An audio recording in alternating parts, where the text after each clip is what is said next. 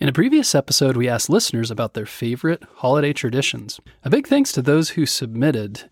We heard from AJ in Australia, who said one of their favorite things is Christmas and getting presents during the holiday. We also heard from Jake and Levi in Idaho. They said every Christmas Eve we measure our height on Grandpa's door to see how tall we grew that year. I loved that. That's super cool. I love that tradition. Malachi from Central Kentucky said, My favorite traditions are decorating our tree, opening stockings, and making cookies. Once again, thanks for submitting. We're going to include a link in this episode's show notes too. So we'd love to hear from our wonderful fans. And if you share your comments, maybe your submission will get shared in a future episode. In one of our last episodes, we enjoyed learning about winter holidays and New Year's traditions all over the world. Everything from magical trolls and flying witches to Christmas trees at the bottom of lakes. But did you know there is one more amazing celebration around this time of year? It's called the Chinese New Year, the Spring Festival or Lunar New Year.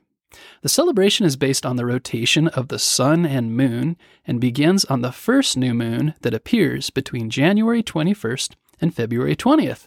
So that means the date changes every year. In 2023, this festival will be celebrated on January 22nd. This festival is truly amazing with lots of history and symbolism. There are moonlight monsters, delicious dumplings, and shiny paper pouches filled with money. So come along with me as we learn more about the Chinese New Year in 2023, the year of the rabbit. First, you may be wondering, what is the year of the rabbit? Well, the Chinese use 12 different animals to mark different years. It's called the Chinese zodiac, and their zodiac animals are the rat, ox, tiger, rabbit, dragon, snake, horse, sheep, monkey, rooster, dog, and pig. In 2023, it's the year of the rabbit.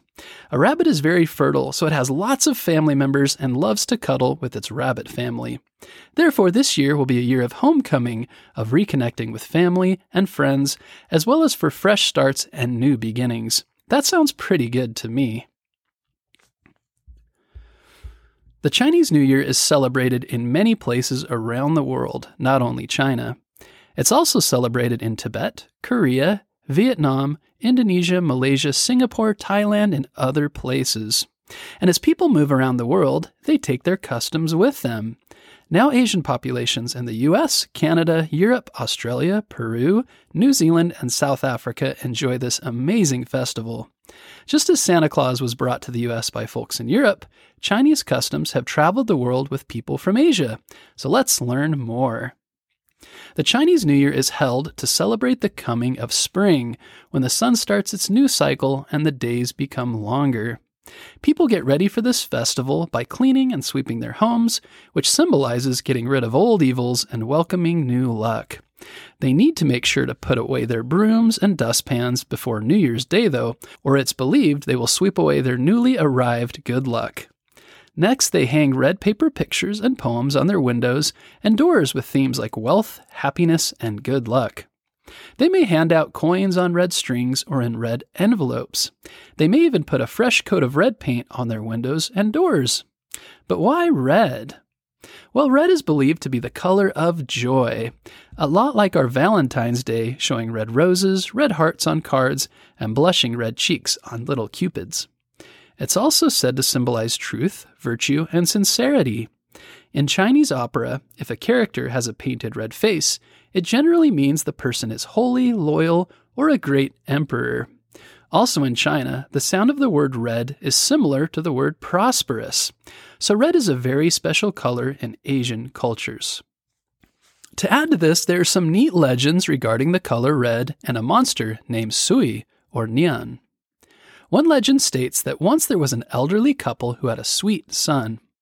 They were scared that the monster Sui would come to their house on New Year's Eve to scare their child, so they tried to keep the boy awake by rattling copper coins. The boy soon tired and fell asleep. To protect their son from Sui while he slept, the parents put the copper coins in a red envelope under his pillow. Suddenly, the doors and windows blew open and Sui appeared.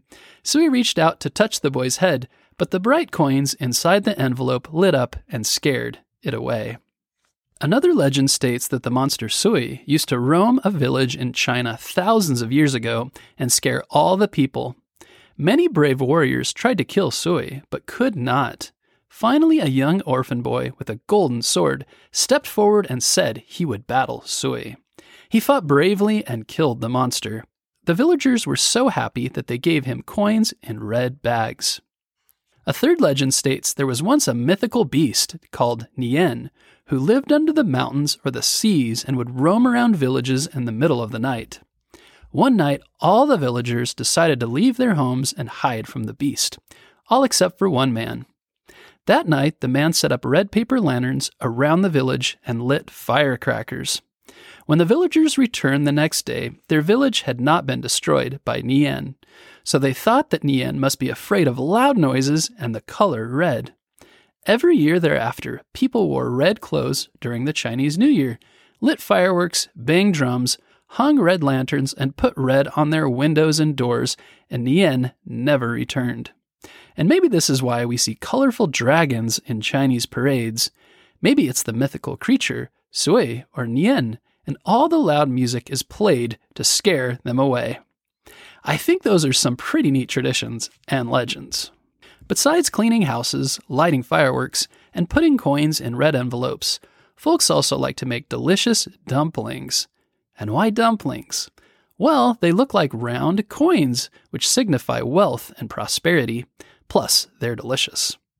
Just like in other countries on New Year's Eve, where people eat round fruit, symbolizing coins and wealth, Asian families eat round dumplings. Plus, in the olden days, they sometimes put a coin inside a dumpling and whoever found it was said to have good luck in the new year. Today they like to put other things in their dumplings, such as candy for sweets, dates for a flourishing year, or a piece of nian gao, a rice cake for a rich life. And you may also see pretty red pictures or symbols, called fu characters, in a diamond shape hung upside down on the outside of stores and homes. We now know the reason for the color red, but why hang them upside down? Well, the word for upside down in Chinese sounds very similar to the word arrive. So they believe these upside down pictures will bring good luck, wealth, and happiness to their door. But for Cantonese people, the word upside down sounds similar to pour away. They think that if you hang something upside down, you will pour away your good luck, so they hang things right side up. Gee, I wouldn't know how to hang my pictures on Chinese New Year, would you? There are even more customs, like when you get your hair cut on the Chinese New Year. If they want to have a haircut for the holiday, they need to do it before New Year's Day or it's considered bad luck. Why? Well, in China, the word for hair sounds like the word prosperity, so they certainly don't want to cut off any hair or wealth on New Year's Day. In homes that follow Buddhism or Taoism, they clean their altars and statues, then burn the year's paper decorations a week before New Year's. This is thought to send the year's good luck up to heaven. Then they put up new decorations. They may also burn a picture of Zao Jun, the kitchen god, who is said to record all the family's deeds during the year. It's hoped that by burning this picture, he will take a record of the family's deeds to the god known as the Jade Emperor. They may even put out sweets and candies as a little bribe to the kitchen god, so he will only report the good things to the Jade Emperor. This is like American homes where children put out cookies and milk in hopes that Santa will be happy and leave more presents. We do this because we know he has a naughty and nice list. And before the big feast on New Year's Eve, a prayer of thanksgiving is said to the past year, as well as prayers sent up for ancestors. This is very similar to Thanksgiving in America, a big meal is eaten, then nian gao, or New Year's cake, is served, and pieces of it are also sent to friends and family. Delicious dumplings are eaten at midnight to bring wealth and good luck into the new year. Well, all of this sounds pretty amazing. But there's even more. New Year's celebrations don't just last for one day, they may go on for 15 days with different events on different days, like eating special foods, lighting fireworks, giving gifts, or making offerings to the gods. On the 15th day in China and Malaysia, it's a day for single ladies to write their name and number on mandarin oranges and throw them into a lake or river. Men will pick these fruits out of the water and eat them. The taste of the orange will indicate whether a possible love connection will be sweet or sour. So, what do you think of all these amazing legends, foods, and customs? Is there one you would like to try, like hanging out coins in red envelopes, eating dumplings, or throwing oranges into the river? Maybe you'd like to research the animals in the Chinese zodiac to find out your Chinese animal based on your date of birth. What does that animal say about your future? Does it differ from your astrological sign? Maybe your parents can help with this research. It would be a fun family project to learn everyone's zodiac sign. I'd like to hear about your zodiac sign and what you think it might mean about you. Or if you celebrate Chinese New Year, use the form link in the notes to tell me your favorite tradition. Whatever your zodiac animal, feast, or decorations this Chinese New Year, I wish you a year ahead filled with health, happiness, and prosperity. We hope you enjoyed this episode about the Chinese New Year. Be sure to tune in next week for a new episode.